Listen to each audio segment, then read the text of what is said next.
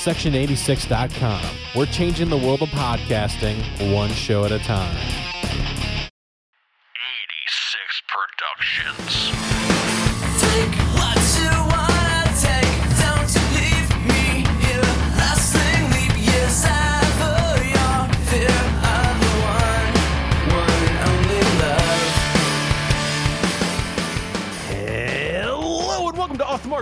Podcast providing the most in-depth insight and analysis into the world of professional wrestling. On today's show, we have Aaron, Roger, and Doug to join in as we discuss this month's view from the turnbuckle. So we have some uh, sad news. Unfortunately, superstar Billy Graham and the humble one Iron Sheik have passed away. Aaron, did you like any of those wrestlers, or are they just legends uh, in their own mind? Well, no, I, I think they're all legends. Uh, you know, superstar Billy Graham in particular, uh, he was instrumental in so many people's careers. A lot of people had lifted or even like blatantly stole from him to uh, for their look. In particular, Hulk Hogan. Uh, you know, he credits superstar Billy Graham as being the one that really helped elevate his game, uh, so that way he would look and, and sound quite a bit like him. And you know, if you go back and listen to some of his promos, you can hear it. Uh, you can definitely hear what the '80s WWF would sound like. And this was, you know, done in the '70s. And superstar Billy Graham was I, he was quite the talent. And just to kind of see his transformation in the during his time in the WWF was actually really cool to see. And while he was before my time, I have gone back and looked at uh, some of his retrospectives, and it is really cool. Uh, you know, very sad. Luckily, he was you know a lot older. Uh, same thing with Iron Sheik, you know, a lot older. Uh, and, and, you know, luckily they had good lives, or at least, uh, you know, they lived to a, a, much longer age than a number of other wrestlers. Uh, I echo Aaron's uh, sentiment exactly. it's um it's sad to see him go, but uh, they did get to live their lives um to the fullest. Uh, it's very interesting what, listening to Iron Sheik on TikTok or not TikTok, but Twitter. His his Twitter handle just I mean, blew up. He I think it was more popular now than he ever was back then, but um, still sad to see him leave, uh, go and uh, wish their families the uh, the best. Yeah, I echo. Certainly sad to see them go. Happy they got to live a long, fulfilling life. Obviously, in wrestling, that's not always a guarantee for sure. We, there's far too many times we've reported somebody dying at a young age. Um, these two, in particular, very important to the career of Hulk Hogan. You know, whether it was superstar Billy Graham, basically who Billy Graham is to Hulk Hogan as Nature Boy Buddy Rogers is to Ric Flair. That's basically the origin of both those characters. And then obviously Iron Sheik, Hulkamania, taking the title from the Evil Foreigner. And then uh, Iron Sheik became a bit of a meme towards the end with his Twitter but you know both of them they were funny. They were you know characters I think Aaron hit it nail on the head. What you saw in the 70s with them is what the WWF would become in the 80s. So certainly rest in peace. I think their legacy in wrestling is secured for sure. Um, for anyone who hasn't seen the Superstar Billy Graham, highly recommend it. It's a very good insight, and you kind of see that like genesis of the Hogan character. And same with Jesse Ventura. Jesse Ventura ripped his whole character off too. I mean, that's the whether it was the boa and the bright and the tights, all of that, all the things you see in Hogan and many other characters. That he's kind of the guy. Like I said, he was the Nature Boy Buddy Rogers, Gorgeous George of that type of character. All right. So, hey, let's talk while, while I have you. Let's just keep talking about uh, other people that are maybe legends. CM Punk. What are your thoughts on uh, the fact that he finally returned, Roger? I know you you're a huge fan of him right now, and I think we talk about him a lot. You know, uh, in ring. Uh, let me say promo. Unquestionably a talented promo. He, he's probably top ten all time, if not top five on the microphone. That isn't Punk's problem. In the ring, when he was younger, he was certainly much better. But he is, I believe, 47 years old now, so he's got to work a different style. He's not Kenny Omega. He's not Daniel Bryan. My problem with him has always been, you know, he's got the maturity of a 13 year old girl, and quite frankly, with him, it's not a matter of if it's only a matter of when the next issue with him happens. Like I, I hate to say it, the comparison is Jeff Hardy. It's not when the next. It's not if you're going to screw up. It's when are you going to screw up. And for me, I'm not seeing anything from Punk that implies remorse or a change in behavior. It's more so we just forget it ever happened and move on. Okay, well, what happens when the next guy pisses him off? What happens when the next time he's angry that somebody said something and four months later? Or I don't know, what's the next time he wins a championship and hurts himself two days afterwards? I mean, it's just, it's not a bad idea to build collision around him. But I also am like, you're playing with fire here. I mean, he's much closer to 90 Shawn Michaels outside of the ring than he is inside of it. I'll tell you that.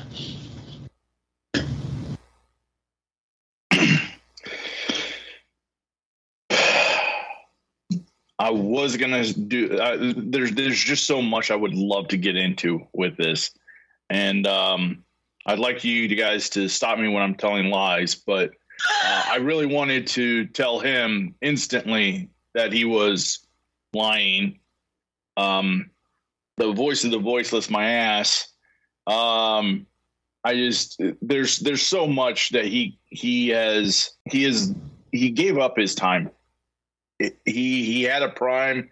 He went off. He had his little tantrum, and he went away. He could have gone to another place to wrestle if he really wanted to wrestle for fans. He he could have done a whole lot more for the business and you know now that he says that he wants to come back and help the business and help the the young people and then constantly well i don't like how you're doing that so if it's not my way it's the highway and i'm going to start dissing you because i like things this way and if i don't understand it then whatever and him getting the title i don't have a problem with him getting a title just because it is a a clickbait kind of thing um, he he made himself popular enough to be uh, on ESPN and all the news places. So giving him the title to get the clickbait, great, no problem.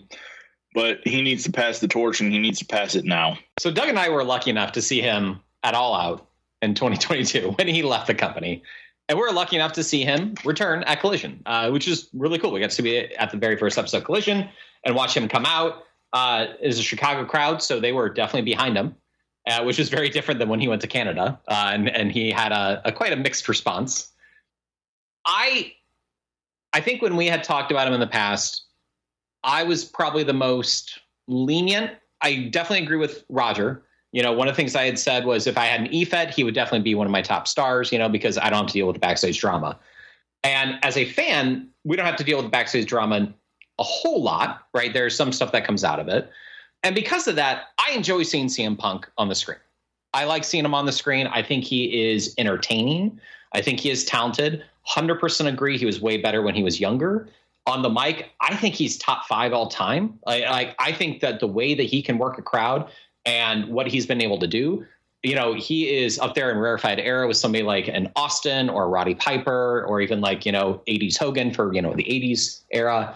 Uh, he is he's up there for sure. So I really enjoy seeing him. That said, again, if if I'm running the company, I probably would. I'd be like, you know what? After the brawl out, I'd be like, I'm good. You know, like we're gonna part ways. We're gonna figure out a way to amicably, you know, separate. Uh, there's obviously got to be something else there in order to keep him around, and I'm I don't know what it is. I I'm very curious based on the promo he cut previously.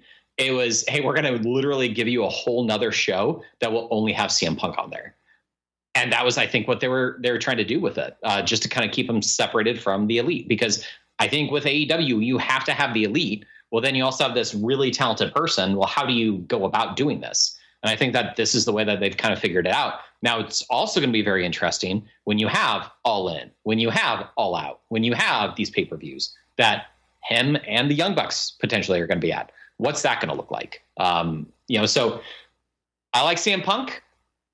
He is definitely a bit of an ego trip. Uh, if I don't have to deal with that, you know, then I'm fine seeing him on the screen. And you know, my my thing is, I like the idea of CM Punk. I like the idea of him being there. I like the idea of him going out there and like give him a G, you know, a go to sleep. But I, I think uh, he's almost like if you're there for like three months, you're gone for six. Do another three months Then I'm okay. I think that's where I, I think his bread and butter should be. But uh, the whole thing with him being around Collision, I think that um, it's going to be a mistake at, when it's all said and done. I think you need to have him, other people as well, just on that show, and just leave it that way, and then you can have the people that you know. Because right now, with their with three shows a week, so you know Wednesday two hours, Friday one hour, Saturday two hours. Realistically, I still believe that Collision should be something like a dark the first hour, and then a show afterwards. But neither here or there. Um, Um, Andy, uh, let me ask you this real quick. He loves Bret Hart. He does Bret Hart tribute matches, all that kind of stuff. I've always felt that if he were actually like Bret Hart, in the sense that willing to put over younger talent, step aside, that he actually would have true value. But he's much closer to 90s Shawn Michaels than he is closer to 90s Bret Hart. I want to say also something about that I never really paid attention to. That Iron Man match where uh, Bret dropped the title to Shawn, right? Um, there was a port. There was two parts in that match where Shawn Michaels could have been dead, and Bret Hart saved his ass. Oh yeah, I'm uh, to me that just says so much about his character and how much he actually loves the wrestling business because he could have let him hit that the, the I think everyone's seen the one where he, he saved him from the guardrail. He could have let him hit that and he would have been knocked out and then they would have had to you know, he couldn't have just let let it go 60 minutes. Bret would have retained, but instead he saved him. So I, I just I think Bret um, has said he takes pride in the fact that he's never injured someone in the ring. he saved That's a like lot. a, and he's he's always been a person. I mean, it's ironic, unfortunately, that he, of course, would end his own career by some sloppy piece of crap injuring him. But he takes a real pride in the fact that anyone who's ever worked in the ring with him has come out safely. Which is, again, he him and Shawn Michaels hated each other, and yet he had enough respect for the business and for Shawn as a person to say, "I would rather get this match done properly, and I'm going to lose here as opposed to letting you get knocked out and seeing can take advantage of the situation." You know, I'm not saying Punk would hurt somebody intentionally. I'm just saying I wish he. I wish he was more like Bret as opposed to just wanting to be a bad imitation of Bret. I agree. Um, so let's talk. Let's talk about the the man of the year so far, uh, MJF. Um, so he has held on to his title uh, for uh, was it uh, uh, definitely a forbidden forbidden door, and um, I'm drawing a Double or nothing. Thank you, double. Or... Apparently, I don't know what the N stands for. Yes, double or nothing. So yeah, so he actually he retained both both those. Um, I now to me, are they teasing more? You know, Adam Cole versus him now, or um, I'm just kind of curious. Like, uh, you know, Aaron, where do you think that this that they're kind of putting MJF in now? Because I think that his reign has been great, but it's kind of like almost stopped. Like it's it's like there's been like the brakes put on for some reason. So I love the idea of the four pillars match. I think it was a great way to have younger talent in there uh, to really showcase them. Uh, you know, they did some really awesome spots. They had uh, one where they all used their mentors' finishing moves, which was really awesome. I absolutely love that. I I gotta say, MJF's reign for the most part was kind of like eh to me. It was like eh, it's been okay up until recently. His match with Adam Cole I thought was tremendous. I don't want to say it was the best match on free TV, but it's you know because I think the tag team match recently was also really good. But it was one of the best singles matches on free TV. Um, and this what they've been doing with him and Cole um, has been absolutely amazing. I I gotta say the segments they've been doing I love because one it keeps Cole out of the ring so he can save his body and he doesn't have to you know potentially get injured. So that's great. Same thing with MJF. They can stay out of the ring. They can do their little shtick and then they can have the match next week. You know, so they they're doing amazing stuff with him. I think I'm going to say this. I actually hope Adam Cole goes back to being heel and him and MJF kind of do like a, a buddy duo. I, I, I kind of hope for that. Like, like Adam Cole sees the light and he's like, you know what? You're right, Max. I'm going to go ahead and we're going to do this and we're going to try to win the tag titles. I kind of want to see that. I'm not saying that that's what they're going to do or like that's the best route, but I kind of want to see that right now because I absolutely love what they're doing with it. And right now, this is one of the things I'm tuning in every night for Dynamite for is to see MJF and Adam Cole. I can agree that the chemistry between Adam Cole and MJF is great. I'm not necessarily a huge fan of them teaming up, though. Um, I want to see MJF stay alone. I want to see him be that person that just goes out there and mocks everybody. He doesn't care, heel, face, whatever. Just goes out there and makes fun of everybody, makes you run through hoops to to face him. And I feel like putting him with Cole has unfortunately made him more of a face kind of person. So you are going to start getting those people to cheer MJF. They were already cheering MJF, and he was supposed to be a heel. They're doing it even more. And the best MJF is heel MJF. You really don't want to push that face. When he is living the life of a heel, he is doing everything off camera as a heel. He is, you know, the, the truest thing to say, I think, is he is like the Undertaker, where he never broke breaks character. He's always just that person, and it's been great. And a lot of people can appreciate that because not everybody can do that. So, I I'm, I have that hard time because I I just don't want to root for MJF. I want to root to hate or like to hate MJF, and and this is unfortunately making me just like MJF. And you know, I I think if uh, you start to do that, then then we'll see what happens. But I also think it'll set up for a, a true emotional breakdown when they lose either the match to get to the FTR or whether they lose to FTR. And when he realizes he can't be a double champion, then hits Adam Cole with something and then they go win feud again. So uh, I do look for that. Uh, I do trust in AEW's long term booking. So we'll see what happens. Yeah, I mean, so first off, this MJF this year is the MJF I wanted last year. But to me, he has become the guy that I expect him to be. I don't need him in the ring every week, but I want him to be a presence in of the show every week, whether it's segments or cutting out cut a promo. You know, he barely wrestled during the whole Four Pillars feud, and that was fine. What I don't like is when he disappears for three months. That to me is stupid. That's ridiculous. That's that's not someone who's worthy of an award or being considered, you know, a franchise player. But this is the MJF I wanted, whether it's the great Iron Man match with Danielson, the great 30 minute draw with Cole. Those are the kind of things I want to see with MJF and make those matches feel special. What I like about the MJF Cole thing is that it kind of keeps his reign fresh. Like MJF is a classic heel. He's, a, he's always going to go for the low blow, always going to go for the cheap heat. But right now he's kind of playing like a classic babyface. He's out there slapping the fans' hands, and it's completely disingenuous, and you know it. But it's still funny and it's hilarious, and we're waiting for the inevitable backstab but we don't know where it's going to come from because unlike a lot of stupid faces adam cole basically has always been a heel. So we know he sees all this stuff coming too so you could very easily see a scenario where mjf tries to stab cole in the back and cole's like yeah i saw that coming bro. I was waiting you know i really anticipate mjf's going to bring some backup and cole's going to be like yeah me too. And here comes a returning kyle o'reilly and roderick strong. Like that to me is how you extend their feud a little bit. Maybe they do a six-man tag at all in that leads to their title match at all out since they're only a week apart. Like that's a good way and easy to transition it. But I, I, think these things are good for MJF because Reigns can get stale, right? If he's just out there doing the same stick over and over and over again. Look, the internet is fickle. Bryan Danielson said that years ago, but it is true. You get sick of seeing the same thing. It doesn't matter how great it is. You need some variety. This little quote unquote face run is good because he's so manipulative. Like the whole scene when they're playing video games, he's like, well, you got to have friends. We all know that is classic MJF manipulating situation.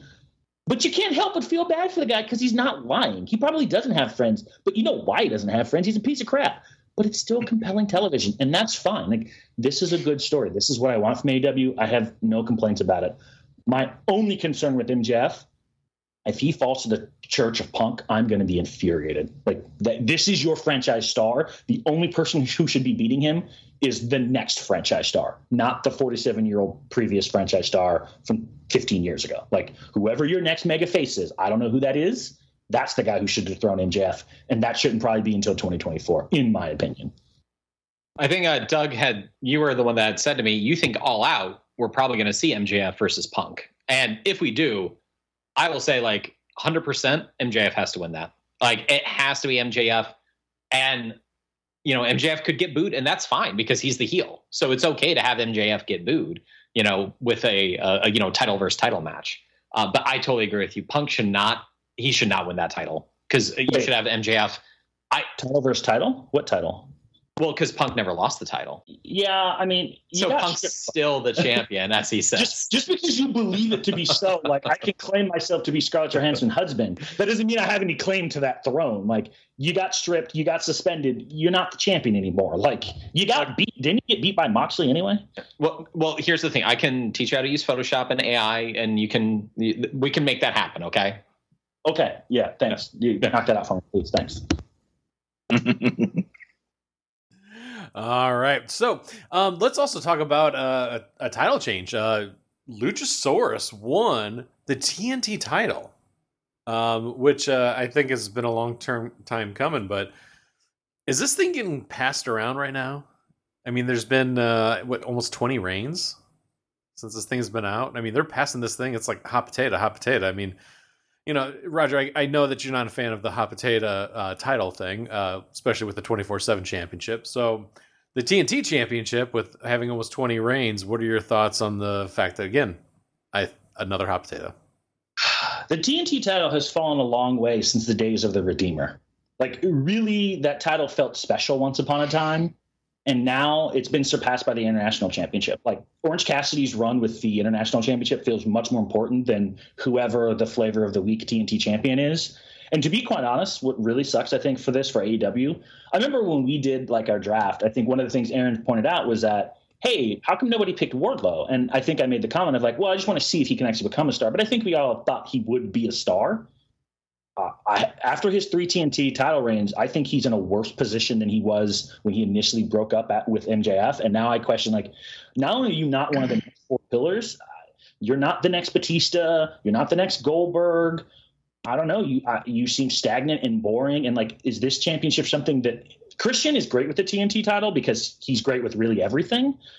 I don't care about Luchasaurus anymore. I don't necessarily care about who beats him for this championship. Like this title feels like the most unimportant title on the show. And to me, for a title that had really good lineage to start, whether it was Cody and Mr. Brodie Lee and Miro had that fantastic run and Darby's had two couple fantastic runs, it really this championship just feels meaningless and pointless. And if it were to go away, I don't know that I would care, which is a shame because it was at one point.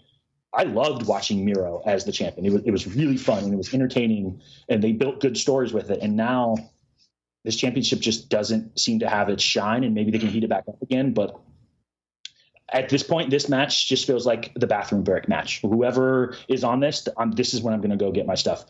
I don't care about this. I, I always worry about it when you have too many titles because I want the title to be special, and I, I think that the TNT belt could be special. It could be something that you know is kind of like the Intercontinental title, but it just seems lackluster. And they have had um, a lot of things that could have been better or, or better title reigns or something like that. But it just really seems to be there to be a either few or not a few star, but like, all right, let's just do this. It's a, a convenient uh, storyline to to get two people on Dynamite or two people on Collision or just uh, have another match at the pay per view, and it doesn't seem like it's necessarily a oh yeah, this is why people are fighting because we have to have uh, Night of Champions basically, or was it Battle for the Belts? Uh, so we'll have seven matches because we have seven belts, and then it just doesn't seem very important to have all those titles. Um, you know, I, I just other than the the main title for AEW, I'm not. I haven't really been excited for too many other than the tag team champions. Uh, you know, the three the the triple threat or the what are they called the, The trios. trios trios has been fine and everything like that too but it is starting to unless you get better or more trios that are interesting uh, then that one I think I feel is also going to drop off the map pretty soon too. Yeah, and I totally agree with you, Doug. And one of the things I think about is uh, in the WWF, they introduced the European title. And at the time, you had the British Bulldog was the first champion. It's Shawn Michaels win it, Triple H. Like it became a pretty prestigious title where it's like, hey, which one's better, this or the Intercontinental title? And then slowly but surely, you started like having it taper off. And I feel like the TNT, TNT title has become that because you had Cody Rhodes. He had great matches with Mr. Brodie Lee. Uh, he had a great match with Sammy Guevara. Obviously, as Roger I mentioned, Miro. Those are amazing matches and amazing defenses. You know, it, it meant something. And then it's just kind of like slowly kind of faded into the background where now it feels like the European title was, you know, in the 2000s, where like it started like losing a little bit of its luster. And it feels like the international title is more the intercontinental title. Like they're making this a, a bigger deal because there's only been two champions, and Orange Cassidy has defended the title like 30 times now. Uh, you know, that one I would like to see a title change sometime soon. You know, I think that there's some of the matches that you could have taken it off him and not hurt him, but that's for another another point. The TNT title, though, it, it's definitely they need to do something with it to make it feel special. Because right now, I don't see people clamoring for the TNT title. I see them clamoring for the international title. Yeah, uh, I agree. Um, I'm, I just re- I hope that they. Uh, I hate seeing the Ring of Honor championships as well on AEW programming. I mean, once in a while, it's you know, let you know promote it, but I think that we should probably split it and kind of just once in a while bring them bring them in. Uh, the other thing that that uh, happened uh, that I don't know, it, it was it was pretty good, and then some. Uh, Osprey and uh, Omega tore it up. Uh, Doug, can you uh, put in perspective this match? Uh, this is, uh, I think there's a two way tie now for match of the year. Uh, and, and unfortunately, or fortunately, I, it's both Omega versus Osprey. I mean, both matches. Just, I mean, instantly you start it like a at least a six star, and you put it in the Tokyo Dome, then it's going to become a nine star. But it's and then they just go. They they both work well together. They both can do the spots. They can both do uh, amazing feats. Um, the you know there's a lot of people that question whether Omega should have taken the Tiger Driver, um, but it was, I mean, w- when you're in that kind of moment and you're in that kind of uh, a match and that feel, um, sometimes you know you just you you put a little bit more risk into it just to make it that much more more special. And I mean, these guys are amazing. I don't want to see either of them get injured or anything like that. Um, but it's just it's one of those things. Anytime either of them are in the mat uh, in a match, you want to see it. It's almost must see, and uh, I absolutely love that I've been able to see both of them fight live and uh, to see another match. I'm ready. It doesn't need to be a trios match. It doesn't need to be anything. They could fight. I want to see a best of seven series with them, just going at each other. No titles needed. Just pure hatred of each other and go at it and see who's the better wrestler. I really liked the match. Like, I'm not going to pretend like Osprey versus Omega wasn't a top five match. Unlike Doug, it's a very clear four to me. Um, and really, the big reason is that I don't like Don Callis returning. If you get thrown out of a match, you're gone. Like to me, that just doesn't make sense, and that takes me out of it when the referee says, "Get the hell out of here," and then he throws him out and he comes back. The referee should immediately said, "Leave or you're disqualifying." Like it, that was stupid to me. I understand they had to do the screwdriver spot. I'm not a big fan of that one. I mean, yeah, it was a cool like false finish kick out. I don't really care that Kenny took the Tiger Driver because, quite frankly, he's a professional. Osprey is professional. If they're okay with it, so be it. I don't want to see that spot every single match. If you want to do that for an epic match, so be it. It's great. It's like the old pile driver. It was a really good match. I, like Doug, would love to see round three. To me, the first one was what I want from them. I don't want outside interference. I want a pure wrestling match between two of the best wrestlers in the world. I don't need that extra Callis crap for this. That's for blood and guts. That's for you know other matches. Keep him away from these matches. This is not a time to advance story. This is a time to go out there and put on classics. Having said that, if you want to give me round three at All In over in London, great. Love it. Watch it. Doesn't even need to be for the championship. I just want, you know, give me two out of three falls. Give me a 30 minute Iron Man match. Give me a 60 minute Iron Man match. I don't care. Like, I just want to watch those two tear it up in the ring. It was really good. Like I said, I think it's my fourth best match of the year. It was, uh, every, I would have paid just to watch that match at Forbidden Door and felt like I got my money's worth. And there was still another dream match to go. So it was a really good match. Yeah, definitely echo your guys' thoughts. And I think that I don't want to say it's a guarantee, but they have to have a trio, a, a trilogy. And I'm going to go ahead and call it now. They did Tiger Driver 91 at, uh, at Forbidden Door. I think we're going to see Tiger Driver 98, uh, which is a uh, essentially the same thing, but it's more of a pile driver. And I think that's going to be kind of the culmination because you know they're trying to tell a story in the ring. So I think we're going to see something like that in there. Uh, absolutely love it.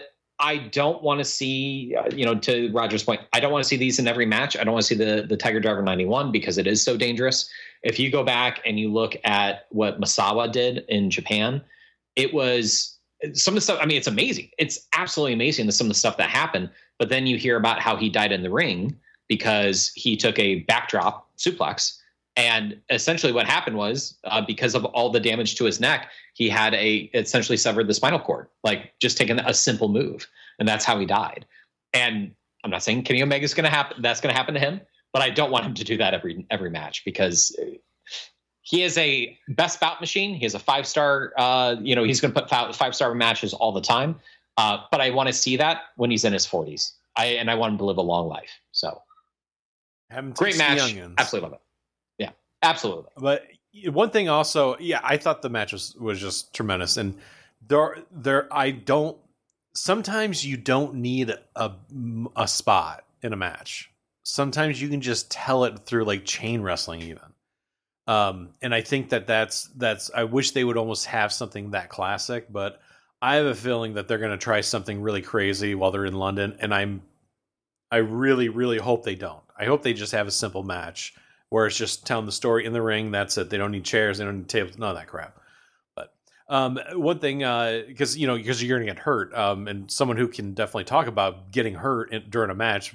Bryan Danielson got hurt um, at Forbidden Door. He actually, uh, what is he? Broke his arm, if I'm correct, uh, during the match against uh, Okada, and was still be el- was still able to pull off the win, but uh, he's he's out for what I think they set up to 12 weeks. So um, so I'm just kind of curious, uh, Roger, what do you think about the fact that you know Bryan Danielson again hurt, continued to wrestle, but we didn't know how the extent of it was until much later. Um, uh, what did you think about the match, and what do you think about the fact that he didn't? he just continued that match when he really didn't? He could have called it at that moment. Moment, I think.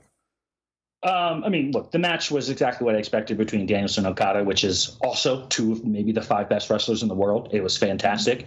There is something to be said when you're able to essentially audible and call a match on the fly with a broken arm, and it was still great and it was still fantastic. There are ten people on, in that I can think of off the top of my mind who, of history who could probably have pulled that off. You're talking the Bret Harts of the world, the Ric Flairs of the world, the you know the elite of the elite, who Kurt Angle, you know guys who are just so good in the ring that they could be like, okay, we're changing on the fly because my arm is broken, and they worked it into the match. The one thing that I find interesting, and it didn't offend me all that much, though it did stand out. He faked a seizure. Now, wrestling is wrestling. There are many of tasteless things that have happened far worse than that. I'm not overly offended by the fact that if Bryan Danielson says I want to fake a seizure, and maybe he just thought of something to buy some time as he was trying to assess how much his arm was broken. I know a lot of people were bothered by that because he does have that history of seizures. Personally, to me, as a heel, that's a great move. If you are Bryan Danielson and you think you can get sympathy and you're going for that edge over Okada, great play. Yeah, guess what? It ticked you off. That's what heels are supposed to do, folks. They're supposed to get under your skin and make you angry. You're not supposed to like them. And it worked. So I- don't have a problem with it. I thought the match was really good. I'm shocked that he was able to um, audible with such a broken arm. And and I don't. And Doug, you know Japan more than I do. Has Okada ever tapped out before? Because he tapped in clean in the middle of the ring with the uh, LeBell Lock with one arm. You want to talk about putting over Bryan Danielson as the best in the world?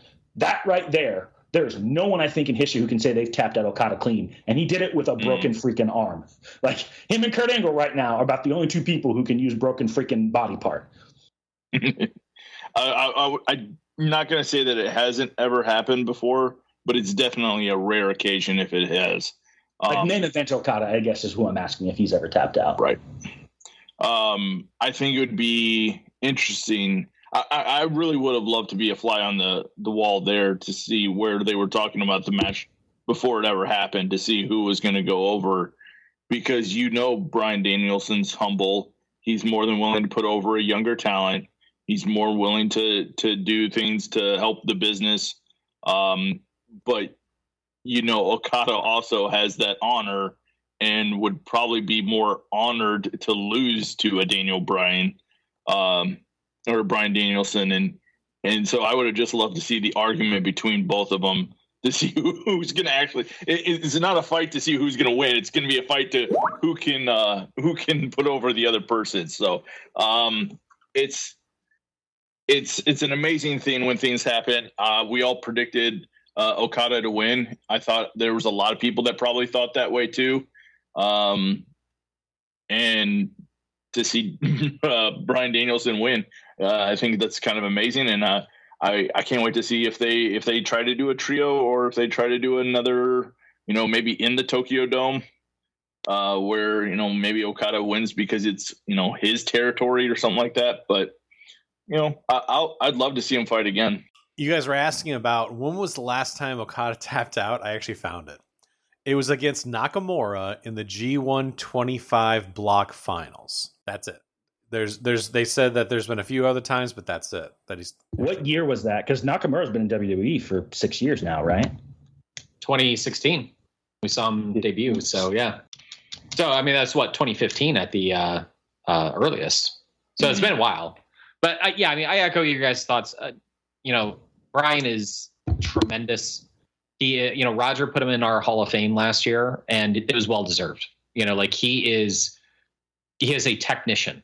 and to see what he can do in the ring, even at you know now, is is great. And I, I hope that you know he heals, he comes back, and he just continues doing what he's doing. I like seeing him with younger talent. I just I, I think it's it's really good to see him in the ring with the likes of Sammy Guevara and to see him go up against Kenny Omega and to see him, you know, mentor Wheeler Yuta. It, it is really good to see him with that younger talent. And I really hope that they continue to use him that way because I, I want to see him for years to come. All right. So, uh, and just let you know, it was in 2015 was was when he tapped out last. If that tells you anything. So eight years. Wow. Um. So, uh, blood and guts. I'm not. A, I'm not a huge fan of blood and guts. I know some people probably are like, "Oh, come on!" But uh, Aaron, what do you, what do you think about the fact that blood and guts happen and anyone uh, show up? Yeah, I mean, you know, I, I think uh, Doug is going to probably gush over, uh, you know, the golden boy that showed up, but I like specialty matches. I don't like it to be a yearly thing. I like it to make sense. You know, when hey, we're gonna Hell in a Cell in October, and so we have to have a match that leads up to Hell in a Cell. I don't like that. I don't feel like they've been they've been doing this yearly, but they have matches that lead up to it, and then they announce the match, which I like. Uh, so I appreciate that. It is a spectacle. Uh, I don't think that there's been any that have been jaw dropping in the way that we've seen war games where there have been matches where we go like that was absolutely amazing like that was you know the ones obviously what we saw at nxt that was amazing the fact that we got to see that live uh, and, and see what tommaso ciampa did uh, you know it's crazy i'm okay with this i think that if you're doing this as a feud ender that's fine too uh, i i'm not getting sick of the bcc and the elite yet but it's i feel like you could quit now and you're going out on a high note. I agree. I think that this, uh, if they were going to do blood and guts with them, they should have done it the last time that they they fought. Uh, I think that we've had our uh, a little bit too many matches between B, BCC and the elite, and it's you know what, this is a blood and guts kind of feud. I would agree with that, um, but we just need a little bit more I, I guess uh, shorter uh, timelines of these storylines. Um, but I, it, it is what it is, and I'm gonna love to see it. It's gonna be a great, but I also fear what happens to the loser, what a stable.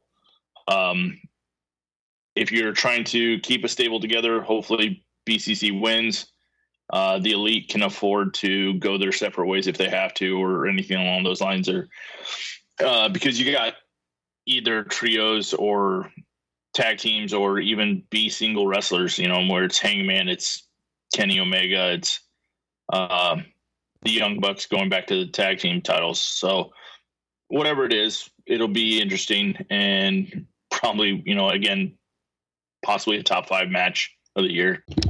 I I think I'm ready. This is the feud ender, and that's to me what War Games should be, right? We have a problem. You know, my issue with Pinnacle versus Inner Circle was that they started with this, which is stupid to me. This, this is when you end a feud. Okay, we've been beefing for two, three months. It's time to go. Let's settle this once and for all in War Games. This, you know, your feud with the Horsemen typically ended here. Your feud with the Undisputed Era typically ended here. Same thing I like here. I actually think both the elite need to win and they should win. And I think it actually works to their advantage that Danielson got hurt because the BCC can say we weren't at full strength. If we have the guy who tapped out Okada, we win that match, but we didn't have him. Not that they're weak stable because you still got Claudio and Pac and Takeshita, but it is different, right? Like Bryan Danielson is a straight game changer. So him being out gives a heel team a logical excuse to say we would have won if. Whereas if the elite lose, we beat you without Danielson. We didn't even have our ace in the hole. We're still better than you. I don't think, you know, the Elite have basically lost anarchy in the arena. This is their time to win the big match. It'll be a big deal because Ibushi's there. It's the Golden Elite. Great, great, great. I also think it's time for them to move on to the Callis family feud, whatever that entails. Separate them, let them do their thing. The BCC can go their own way. I think it's fine. I like this match. Uh, I think it's a really good stables match. It's a really good way to end four on four, five on five type matches. I don't want to see them feud anymore. You know, one of the problems I've always had is that Jericho feuds go far too long. This has basically gone across two pay per views, right? It started the night uh, Danielson returned after Revolution. It's ending here. Good. This is a that's a good amount of time for a feud. Let's call it a day. Let them tear it up on a high note. Go out on a bang. I'm sure the match will be fantastic. I mean, of the 10 people in that match, there's not a bad wrestler in sight. You put those 10 in two rings, you're going to have something special. We talked about the match of the year. It wouldn't shock me if when we come back in December, this was in the discussion for match of the year because the people that they have, whether you're talking about Pac or Moxley or Omega or Ibushi or Hangman or the Bucks or Claudio, I mean, Wheeler Yuta might be the worst person in that match, and that's a pretty high floor. So I'm really excited to watch this match, and that to me is what a good feud ender should be. It should have me excited. I I I echo your guys' thoughts on that. So My question oh, before we uh, move on, I have one question for everybody. What about the rumor that CM Punk wanted into this match? When you found out Daniel Bryan wasn't going to be in it, CM Punk wanted to be the new uh, the the other member, and it, basically everybody was okay with it except for the Young Bucks. uh, that's interesting, actually. I he wonder- doesn't- Go ahead, Aaron. Go ahead. I wonder if he's doing that uh, to be a crap stir. You know, like a because the Young Bucks had come out uh, collision saying, "Oh, we're going to have counterfeit Bucks," or like you know, five years ago would have had counterfeit Bucks uh, T-shirts. I think you know he, he was doing that just to like kind of not necessarily put feelers out there, but to kind of like stir the pot a little bit. It doesn't make sense for him to be in this match. I mean, unless you were turning him heel, like him being the fifth man for BCC wouldn't make sense. Him and Mox also don't get along, so there's no way Mox would go to him.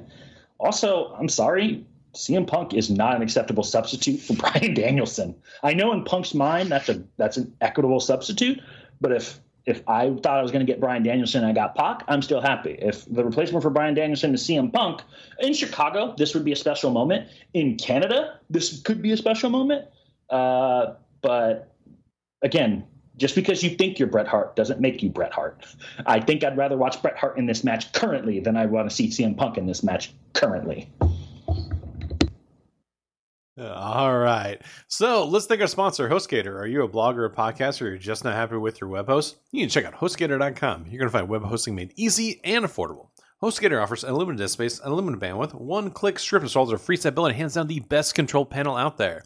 Stop by today and try a free demo. See how easy it is. And if you use a special coupon code off the mark, you're going to save 25% off your web hosting packages. So what are you going to lose? Check out HostGator.com and take a bite of your web hosting costs. Also, you make sure you check out the Section 86's off the mark page and click on the banner at the top to save big, save money on items from wshop.com. Okay, so AEW launches Collision. We talked a little bit about earlier. So, Roger, what is different about the you know how is Collision different from the other two shows? So to me, Dynamite reminds me of Nitro.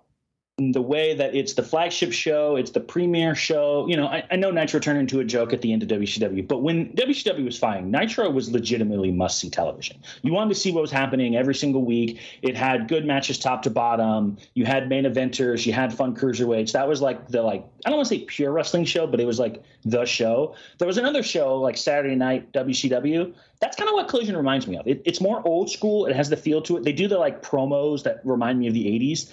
And I actually really have been enjoying it. Like my kind of distaste for Punk's childish behavior aside, I think Collision has a very fresh and different feel that I appreciate.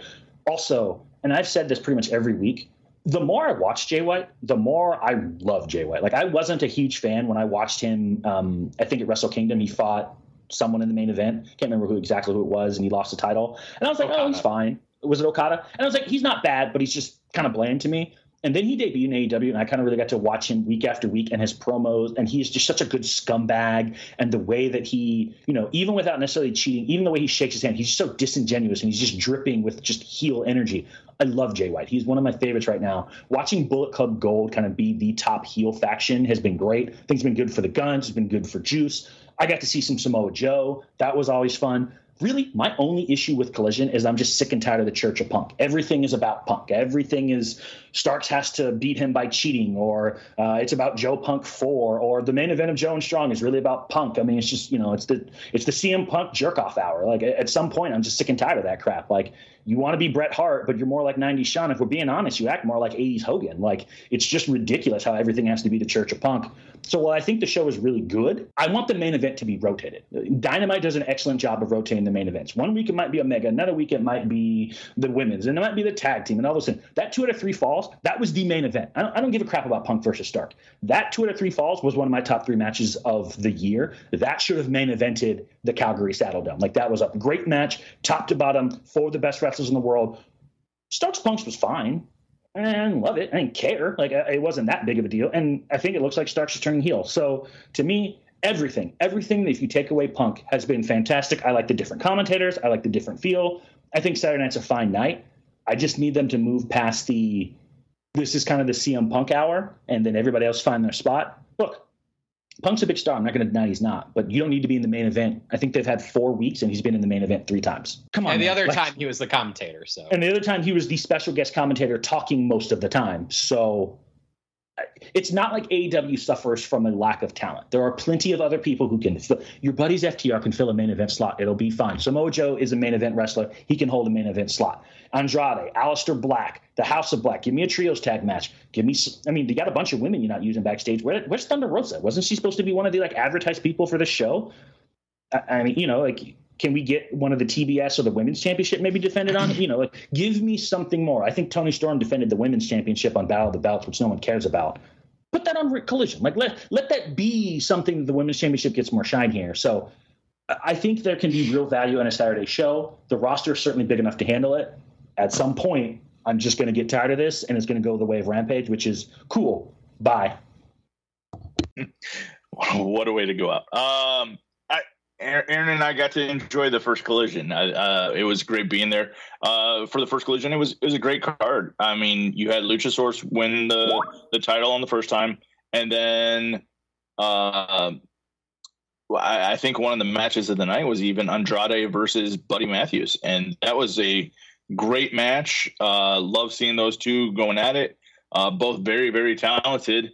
So why not? Um, it was it was it was a great night. I enjoyed a lot of it, but like uh, Roger said, it's CM Punk. It's all about CM Punk, and and I had a good good laugh and chuckle on the inside when uh, I think it was Dax Harwood got out on the mic afterwards and said, "This is not a uh, a split roster thing. This is a we are all AEW." And I'm looking at it, I was like, "But Punk's in there." And it's not. It's it's Punk. I mean, the guy even took off the the mic that said AEW, which I thought was actually a nice touch uh, to make it more about him. But you know what? It was it was good promos and everything like that. But what what happens when Punk, you know, does inevitably blow up and storm off and you know cry victim again and again and again and uh, then you don't have him on the show. Is it is, is the show going to collapse because of it, or is it going to be a, showcase of great talent with Miro, Andrade, Buddy Matthews, Aleister, or, uh, Malachi Black, um, and, and I mean you have you have so much great talent in AEW.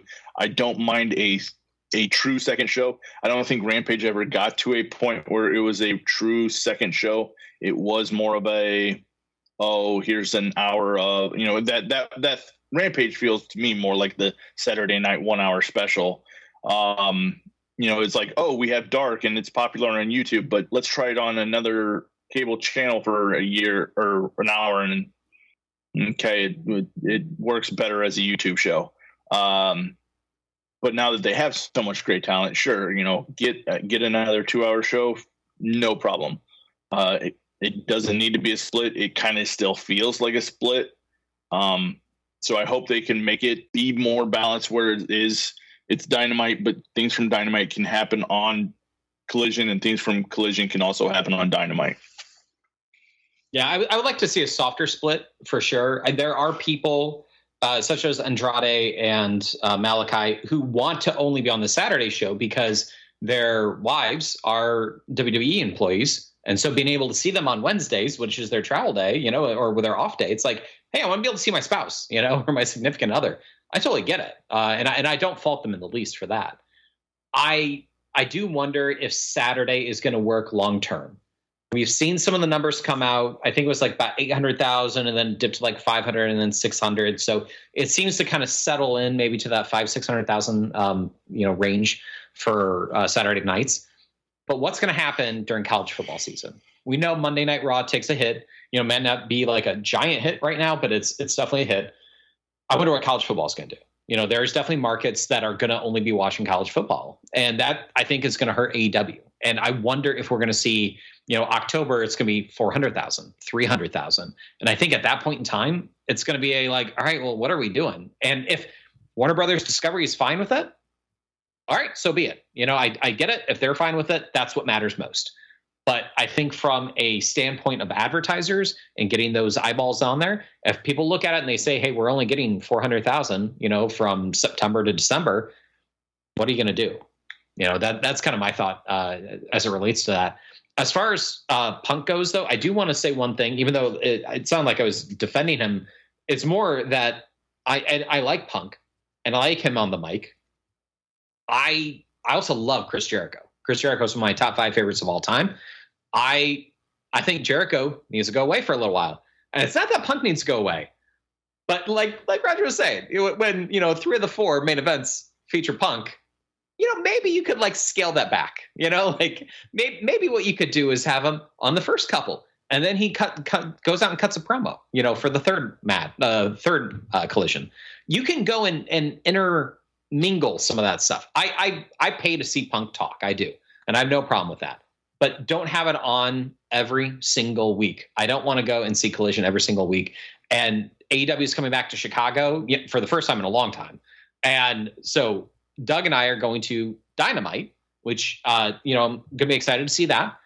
We're not going to Collision, you know, for a couple of reasons. One, probably doing our fantasy football draft, but also because, you know, like I I wouldn't want to go to Collision. You know, one that's too much, and also like what's going to happen on Collision that we wouldn't see at the pay per view All Out on Sunday. You know, we're going to All Out, uh, and so I don't know. I, I see Collision being you know turning into what Rampage is has been the last uh, few months. So obviously we'll see. But Andy, how about you? Have you have you been enjoying Collision? Is it something that's a must see for you? Do you tune in on Saturday nights or do you DVR it and watch it the next day? I uh, DVR it actually. I and, and the thing, but the thing is, I will say it's very entertaining. Uh, I can watch it and I don't feel like I'm like bo- I don't I'm bored. It just feels it does feel a lot of like, old school. But yeah, I mean, I like punk, but come on. And I and I know what they're I know what they're doing, but it, it just it would be nice if they just continued to um I guess improve and like bring other people through. Um and the other thing is that I I really wish that Rampage would be taped. Or not Rampage, but Collision would be taped. Um, actually, I think really Rampage should be taped too. But I think with Collision, you can get away with having a couple week, having two shows taped, and and maybe even do like what they used to do with Raw, where they go live and then they would tape one. I think that they should out, like look into doing something like that. Well, yeah, Rampage. I'm sorry, Ramp. I'm thinking that a lot of the special rampages that they've been having, where uh, it feels like it's uh, that is true. Uh, but yeah, yeah. So Ring of Honor is taped uh, at uh, at uh, at uh, I'm sorry at Rampage. Thank you, Doug.